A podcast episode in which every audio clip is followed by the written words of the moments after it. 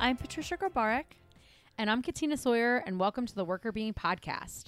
Today, Patricia has an article for us, um, and I'd love to hear a little bit about the topic, oh, the day, uh, before we jump into our uh, conversation. Yeah, so the topic of the day is pregnancy discrimination and the impact it has on mother and baby health. So it's a kind of a sad article, um, but important to know, and maybe we can stop being jerks and discriminating against pregnant people.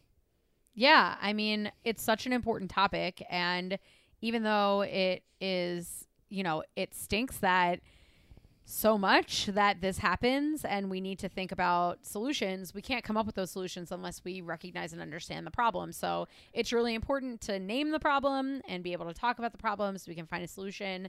So I'm really glad that you picked this topic. And I haven't really seen a lot of research on pregnancy discrimination. So I'm really excited to know that folks are doing more work in this space as well so that we can do that so that we can start having the conversation. Totally. It, it hasn't been a huge research area, just looking at some of the lit- literature review that they did, but I'm hoping that we can talk more about this and make an impact. And I know we had uh what was that back when Ali Gabriel spoke with us about nursing Mhm, mothers.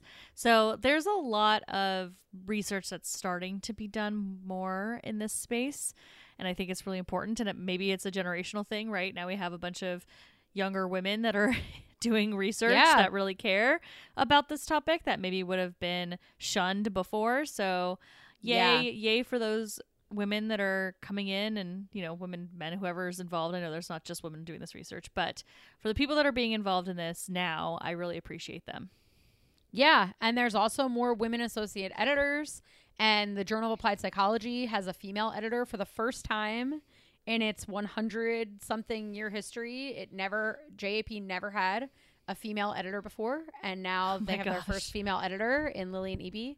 Well, um and that's where this was published. lot- yes, and there are a lot more people on the editorial board and serving as associate editors who are women and a lot more people who study diversity that are being put in positions of decision making uh, power about whether or not articles like this um, get a shot. And I can say from experience that the reviewers that you get when you're studying topics that are even though pregnancy discrimination shouldn't be controversial some people might think it is right? And um you know or the topics that we study around lgbt populations you can get reviewers that have adver- adverse reactions to your paper because they don't like the topic um, in a way that's different from just writing a paper on like leadership or writing a paper on um, you know uh, stress at work or you know something more benign that people don't see as like a politicized topic. Um, so it matters a lot who the rev- who is likely to get asked to review. So having diversity on editorial boards is important. And then it matters a lot who's in charge of culling those reviews and making the call about whether or not to give the paper a chance because sometimes you get you know one positive review and two negative reviews or two negative reviews and one positive review. And the AE has to make that decision about which way to lean. And if you're already negatively predisposed towards a topic or just don't think it's important like who cares about breastfeeding? Because I've never thought about breastfeeding and I don't I think it's fringy or whatever. Then you might lean towards a more negative review um, and that paper won't get a chance to get published because it's not given a fair shot. So i'm really excited to see a lot of women filling out these positions um, because i do think that it's impacting the likelihood that people will see these topics as important and that you know changes the way people view the paper in general whether or not it's making a contribution Totally. It does make a difference. I mean, everything we've talked about with diversity and inclusion initiatives and the importance of representation, I mean, obviously applies here. It applies in the space of research and reviewing research projects in terms of journal articles and publications. You know, like the whole point is for us to do really good peer reviewed research. But if peers don't want to review the research in Right. certain topic areas, that makes a major problem and a huge roadblock. So, yeah, it's super exciting to see more of this work coming through and being published, more people that are of a variety of backgrounds in these editorial staff and uh, reviewer staff as well. So, I think that's super important. And I'm excited and excited to share this article that we can dive into a topic that's maybe a little less explored. Yes, yes. And one other thing that I'll say that's really awesome that Lillian is doing at the at Journal of Applied Psychology is that um, she mentioned that people who are serving in leadership roles, like associate editors and people on the editorial board, are likely gonna going to have to go through some form of diversity training. Oh wow! So that they can recognize their own biases in the way that they write reviews or um, write up decision letters. Um, and I'm super excited about that because, and I'm sure if we talk to people that study pregnancy or breastfeeding or things like that, they'll have similar stories. But in the LGBT literature, like we've literally gotten people who ha- reviewers who have said, like, well, who really cares? Like, isn't it only like 12% of the population that identifies as LGBT? So Oh what do we gosh. like? Why do we really need articles about this? Why don't we have articles about the other 88% of the population? It's like because that's literally every other article. Like yeah. so so like then 12% of our articles should be about that, right? Like um so but they they like say that and if the AE is not amenable, that can that can become a comment that can sink a paper. And it shouldn't be. Uh, because it's ridiculous. But so I'm really excited that also there's like more of an eye for that that people are going to be kind of held accountable for ensuring that they're not rejecting papers based on just like a negative reaction to the topic but nothing to do with the rigor or importance of the research so anyway i know that that's long but i am very excited about it because um, i think it impacts a lot of what we do because we always summarize published articles but there are tons of articles that never get published for a variety of reasons sometimes for good reasons but sometimes papers that are more out that are out of the mainstream never get published because people don't view them as important even though they are. Um, i'll say one more thing about that because maybe people are interested but the very first paper on women leaders was rejected for in the 1970s was rejected from every journal that it got sent to. And oh my it finally it finally got published um, but it got rejected from the first three places that uh, virginia Schein is the woman that wrote it.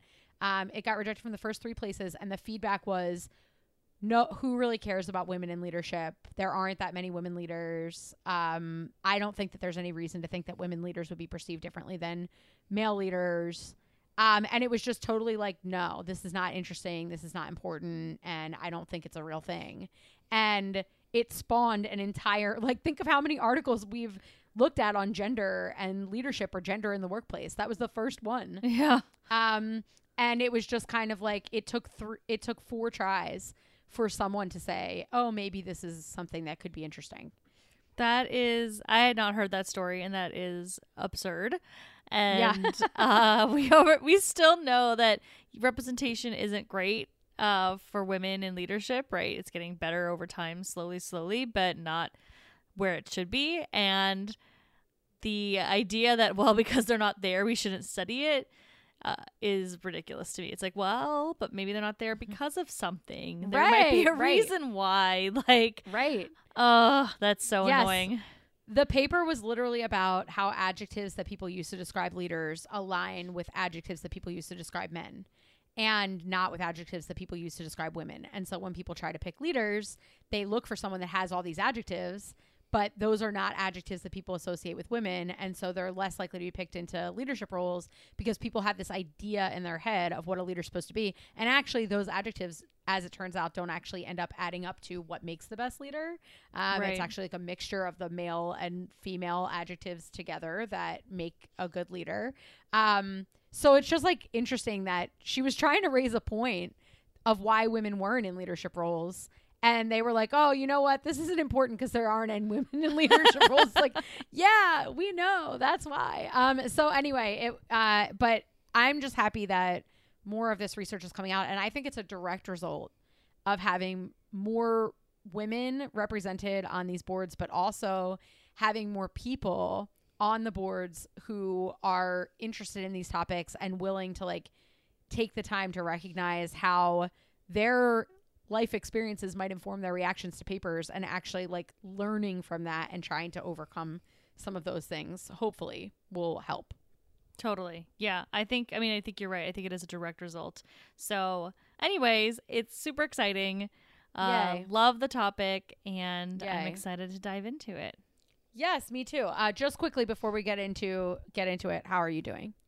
Doing all right. So, I've been like bracing myself all day on, you know, telling those of you that have been listening and caring about my journey with Nittany and her illness. Um, we did lose her a few weeks ago. So, you know, every day is getting better, but it's been it's been sad in our house. And for everyone who's listening, um, if you would like to send some words of encouragement to Patricia, I know she would love to hear from you too. So, um, you know, if anyone's listening and, uh, you know, has ever had this experience or anything like that, um, we'd love to hear some words of encouragement. I know we, we always are trying to uh, provide uh, words of encouragement for people and to uh, promote wellness and, um, you know, talk about emotion management, all of that kind of stuff. But it's it's you know impossible to avoid hard times in your life, and we have to do the same thing for ourselves too. So um, this has been a, a really tough time, and um, you know, obviously our our all of our best vibes and and good wishes for you and Danny, obviously.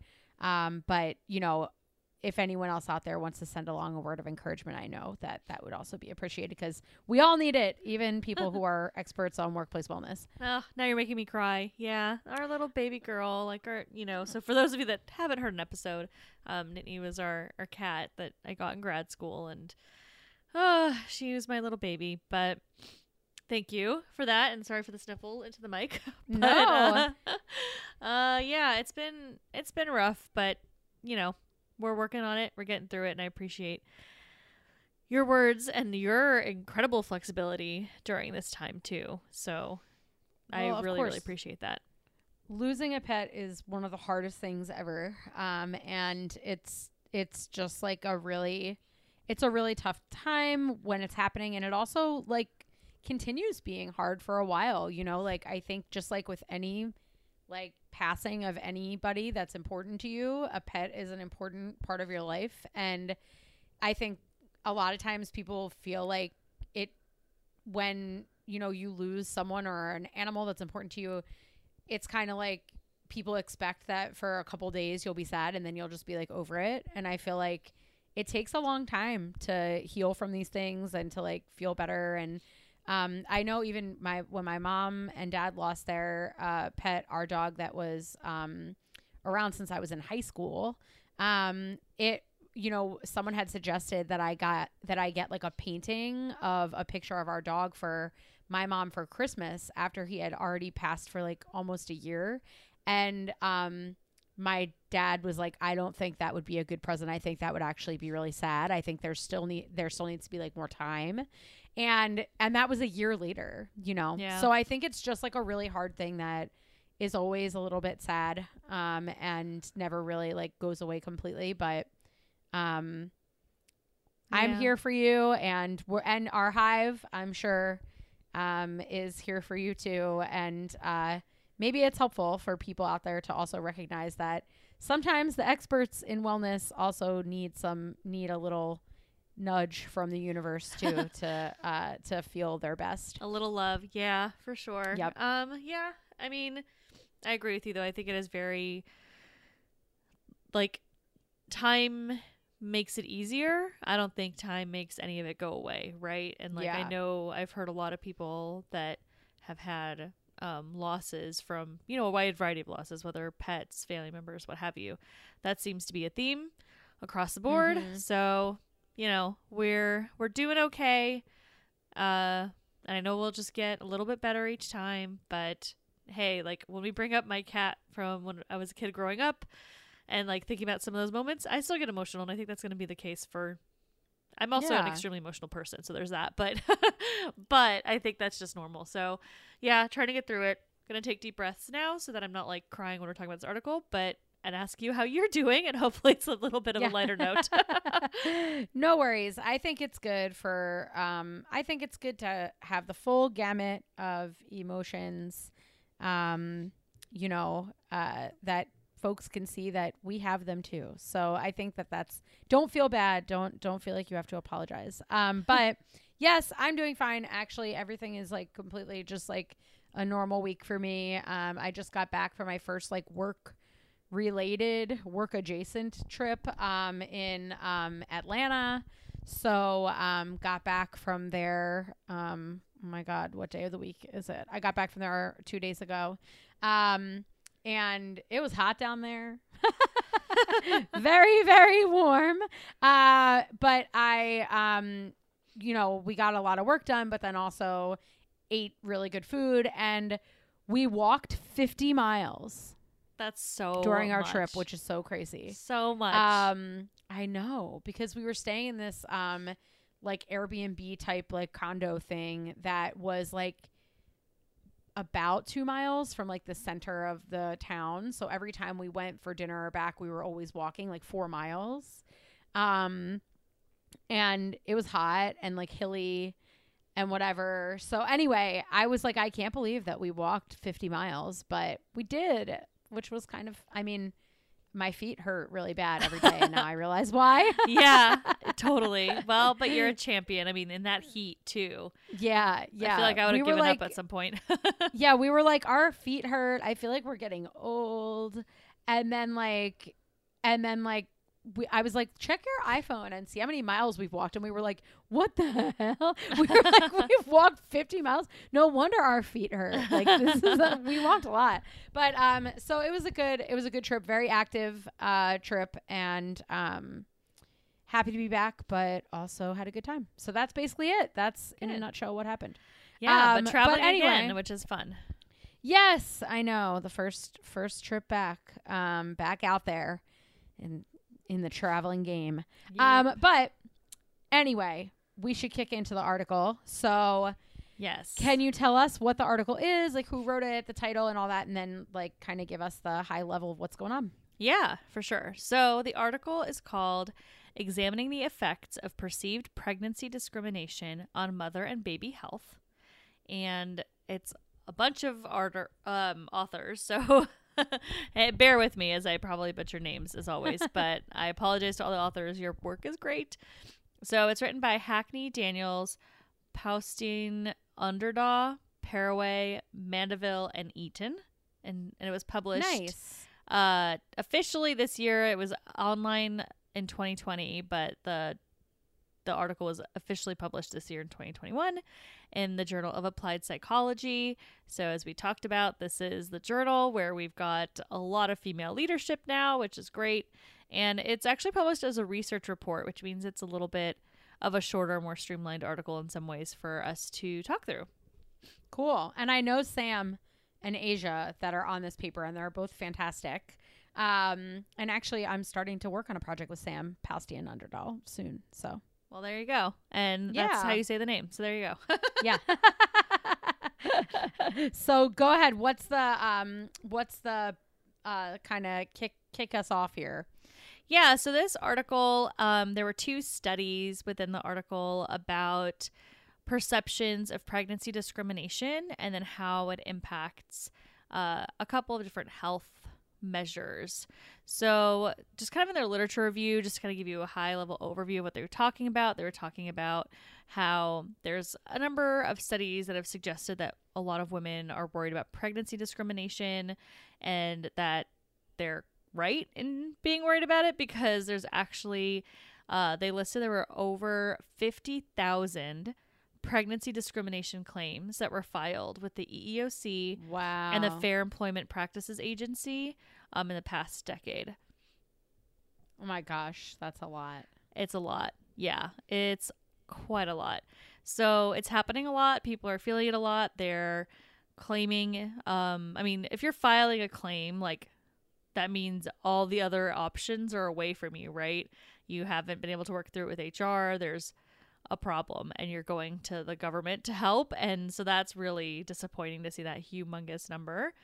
Um, And so to define pregnancy discrimination, it's basically defined as by the EEOC um, in the U.S. as unfavorable treatment of women at work due to pregnancy, childbirth, or medical conditions related to pregnancy or childbirth.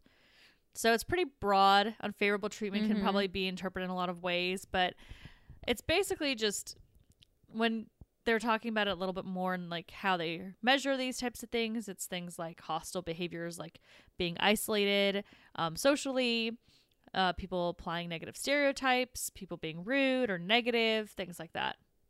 Okay, gotcha. So it's not necessarily like I didn't get hired or I lost my job or something like that. It's more like incivility type behaviors that they're looking at.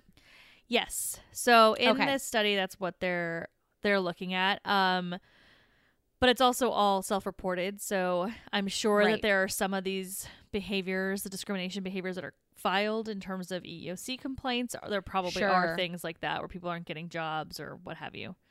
Sure, that makes sense. So um, the context is that there are a lot. There seem to be a lot of issues uh, around uh, mistreatment in pregnancies. Some of those may be around hiring, firing, lack of promotion. Others may be hostile work environment. But in their specific study, what they're looking at is uh, how they're defining discrimination is more of these like um, uh, uh, interpersonal behaviors and less like structural. Yep. Yeah, like perceived Okay. perceived prejudice, perceived discrimination, things like that. Awesome, cool. Yeah. So this study also just kind of as for context in addition to what I just described, you know, there's a lot of medical research as you can imagine that that indicates that maternal um health like is impacted by stress. So stress during pregnancy can often have some negative health consequences for the mother and also leads to poor outcomes for the baby. So there's already research on that, on just stress in general, having an impact on mothers and babies. Um, and I will also, just as a caveat to uh, for everyone listening, you know, this the studies here are pretty much just looking at pregnant women. So, want to make that super clear too that there's obviously a miss here in terms of when we think about representation, Mhm. right? Right, Um, right, right. it's not not only women are pregnant, but in this Right. case, all the studies here are about pregnant women. Gotcha. Gotcha. Okay, cool. So, um, so when people experience this uh, discrimination, you mentioned that there's uh, an impact of stress on health. Um, what are the sorts of outcomes that they're interested in in this study as they're looking at what I'm guessing they're thinking of as a form of stress, which would be experiencing pregnancy related discrimination at work? Yeah, so exactly. Pregnancy discrimination would be considered the stressor, uh, something that's obviously creating a negative environment, negative treatment for the person um, in work that would lead to stress. So, they did is they actually measured perceived pregnancy discrimination, um, which included questions like prejudice towards pregnant workers exists where I work, um, perceived stress. So, in the last month, how often you felt nervous or stressed. They asked a number of questions about that. Um, and then, so those are the two things they asked first. So, in the in study two is probably the, the more robust study. So, I'll just kind of talk about that one more. They had a Mhm. first survey that talked about pregnancy discrimination. So, that's all they asked them and like demographics and all that kind of stuff. The second survey was about perceived stress. And then the third Mm. survey was actually after the baby was born. And in those, in that area, they asked them about postpartum depressive sy- symptoms. Um, they asked about the APGAR score, which I'm not going to spend a ton Mhm. of time on that because it didn't turn out as anything, mostly because there was very little data because people didn't remember their APGAR scores for their babies. gotcha. Um, but basically, that's a score that has like it's a numeric score um, that physicians provide that give an assessment of the newborn's health. But most people didn't Yep. know that, so kind of not helpful for Didn't the study. Yeah. Yeah. Um, but then they looked at gestational age, so how many weeks um, pregnant was the mother when she delivered the baby, Mhm. um, birth weight, and then the number of doctor visits. So how many times does a person have to bring their baby into the doctor um, in the first two weeks after birth? Gotcha. Okay, awesome. Um, so that sounds good. So they're looking at these health related outcomes as a function of stress. that stems from these discriminatory experiences. Exactly. Yep. Awesome. So Okay, cool. pretty straightforward findings. Uh, basically, everything worked the way you would expect it to. So women that experience pregnancy discrimination have more perceived stress, and then that stress leads to more symptoms of postpartum depression. Um, it leads to having giving birth at an earlier gestational age. It led to lower birth rate and more doctor visits um, Mm. for the baby. Wow. Did they that I mean that's that's really really interesting those health outcomes and we don't often see biological health outcomes measured as much in our literature. So I I really think that that's cool that they gathered that data. Mhm. Um did they control for negative affect by chance? Ooh, that's a good question. I don't remember them doing that. Uh, They may not have, but I'm just curious, like, um, if it's because you could, I guess, make the case that like, oh, someone's like generally in a bad mood, so they're going to perceive more bad stuff, and then that's going to make them more stressed. You know what I mean? Like, I wonder. I was just wondering about that. Yeah. Um, not that I think that that's what's driving it, but I was just curious if they like looked at the effects over someone's like general disposition towards feeling more negatively. no, they, Um, they didn't have that, but they did have a lot of things they looked at. So they looked at, um, like how old the person was that gave birth, Mhm. um, how long they've been in their organization, how like their average hours on the job, if they're married, their Mhm. race, education level, job levels. So like non-manager versus like a senior leader. Um, Gotcha. income, other children that they might have. So they looked at all of those other factors. They controlled for a ton of stuff that would impact stress already. Yep. Um, okay, that's cool. Yeah, I think that this is really fascinating because, um, you know, when people mistreat people at work, I, well, first of all, when you're mistreating someone, you're not really taking the other person's perspective anyway. But I don't think that people would really ever make that connection that you're not just harming the person, but you're actually harming a baby. uh, and like I think that that's actually really important to say like okay, this is a stressor for this person if I'm acting this way. And it's not just something that's affecting one person, it's something that's also affecting two people. You know what I mean? Like Mhm. ultimately it ends up affecting two people. So um I don't think that people would really think that or be aware of that and make that connection. And it's obviously extremely important because it's like a double impact of this negative behavior. Right. Yeah, I think that's really important. And like I wish that um maybe just discriminating against the woman that is pregnant is bad enough. Uh but if that can't convince you to stop being a jerk, like think about the baby, you know? Like Yeah, let's let's try right. to think bigger picture here. Uh and we did talk about research before about um like helping behaviors. I don't know if you remember that article Yeah. Yep. like how helping when you help pregnant women in the workplace uh, how are you helping them and is it actually perceived as a good thing because sometimes we're condescending and we act like they're not competent anymore and things like that Mhm. so it's kind of the same thing right like sometimes there's ways that people are treated maybe they're isolated from things because they're pregnant and people think they're doing a good thing but they're Right. still discriminating against them right so i think we Right. need to be really careful as to how we're treating people uh, regardless of their situation in life at the moment right there's no Right. reason why women that are in uh that are you know with child pregnant i don't know why i'm having a hard time saying that but um pregnant women uh, Are about to bear life. but there's no reason why we should be treating them any differently than we were treating them the month before they got pregnant. Like it doesn't Yeah. make any sense.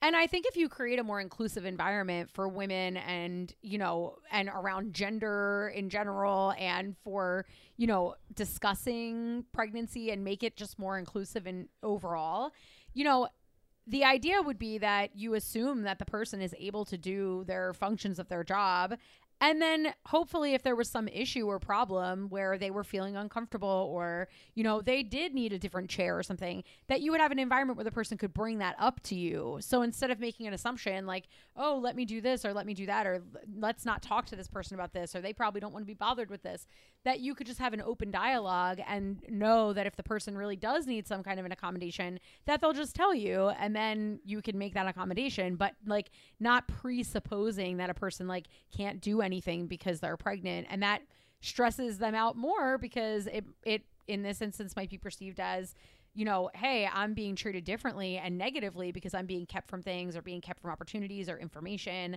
Um, so that's problematic. Totally. I think that's a good point, and it's actually one I literally wrote down. as Oh, my takeaway. awesome. I was like, we need to be making safe spaces for open dialogue. Uh, so that's Yeah. exactly what I was thinking about as I was reading this too. It's you don't want to make an assumption on how the person is feeling, what they need, what has changed. Uh, you know, you can be there for support. You can even say like, "Let me know how to support you during your pregnancy." Right. right? You don't have to like hide and not talk about pregnancy, but you right, right. just need to be able to keep it open and allow the employee to come to you if you're a leader and get the help they need versus you assuming they need more help than they maybe did before. So I think that's really Right. important. Same with team members, you know, don't assume anything there, right? I think sometimes people will like take on more work themselves because they don't want to put on somebody else, but don't do that. Like let that person have the workload they normally had and then decide if they need help somewhere, right? Like let them make that decision. Um, I'm definitely going to link to that study about helping pregnant coworkers because I think it's super relevant here. But the other thing too is we need to think as as organizations on how we can make sure that our leaders are understanding how to support uh, pregnant people at work. So I know we do a lot of diversity, equity, and inclusion trainings with a lot of organizations are doing them right now. This could be a part of it. Like there's I, I feel like we don't talk about it in those types yeah. of trainings. True. And we talk about like gender broadly, but we don't talk about uh you know, pregnancy and how that ties into all the different areas. So I think that that's something that's kind of missing and maybe we need to be talking about more. I mean, maybe you and I should be implementing it as we're doing training too. Yeah. Uh, Yep. because I think it's really easy to, well, it's only a period of time, so people just kind of don't think about it, right? But it is an important period of time that can have a big impact. And usually, when uh, people come back to work, they might still be breastfeeding. There might be other things still, you know, obviously, there's now a new member of the family that they're taking care of. There's like all these other things. So it doesn't really go away as soon as birth happens, right? There's still Right. other things that might kind of continue from a discrimination perspective. So I think we need to be thinking about how we're training people to support mothers and pregnant women and pregnant people in the workplace. Yeah, absolutely. I think that makes a lot of sense. And it really does fall under the diversity umbrella. But I really haven't seen trainings that cover that. I see trainings that cover like like legal trainings for HR that cover like pregnancy discrimination act and things like that but I don't see that as something as a topic that gets covered more informally of you know what are some of the assumptions that people make. Um, there are there's content like that and you know this because we've delivered this content but content like that around individuals with disabilities that you know the research shows people tend to talk to people that have disabilities with uh, you know in like a babyish tone.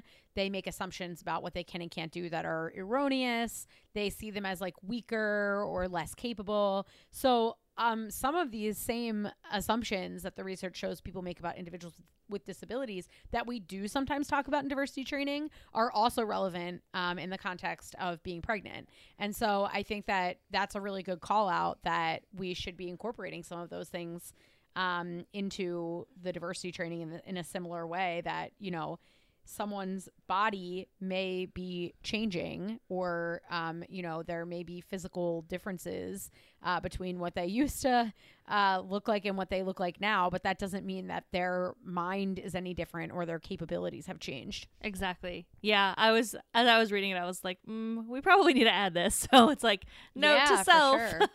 time to Yeah, add this for sure. Uh, yeah, so I think that's also really important. And then the final thing, just thinking about that fifty thousand uh, cases number is really, really huge. And it also is super disappointing because not only does that mean that discrimination's happening a lot, because it's happening more than those 50,000 cases, of course. Mhm. But it also means that systems within businesses are failing to address that. So Right. that makes me really sad. And I was like, we need to be thinking, any HR leaders that are listening, like, how can we create effective reporting mechanisms that actually drive change and resolve the issue so that we're not adding more stress to the Yeah. pregnant people? Because if they're coming in and they're reporting something and there's like this huge process, if they're going to the EEOC, n- odds are baby's born like before Right. anything gets resolved Right. right. so then now you've added all you've the stress is just compiled and is continuing postpartum and now we're Yeah. just making this problem even longer so we need mechanisms within hr to like actually address the situation quickly swiftly and then let the pregnant person have a better pregnancy so that some of these outcomes Yeah. don't happen Totally.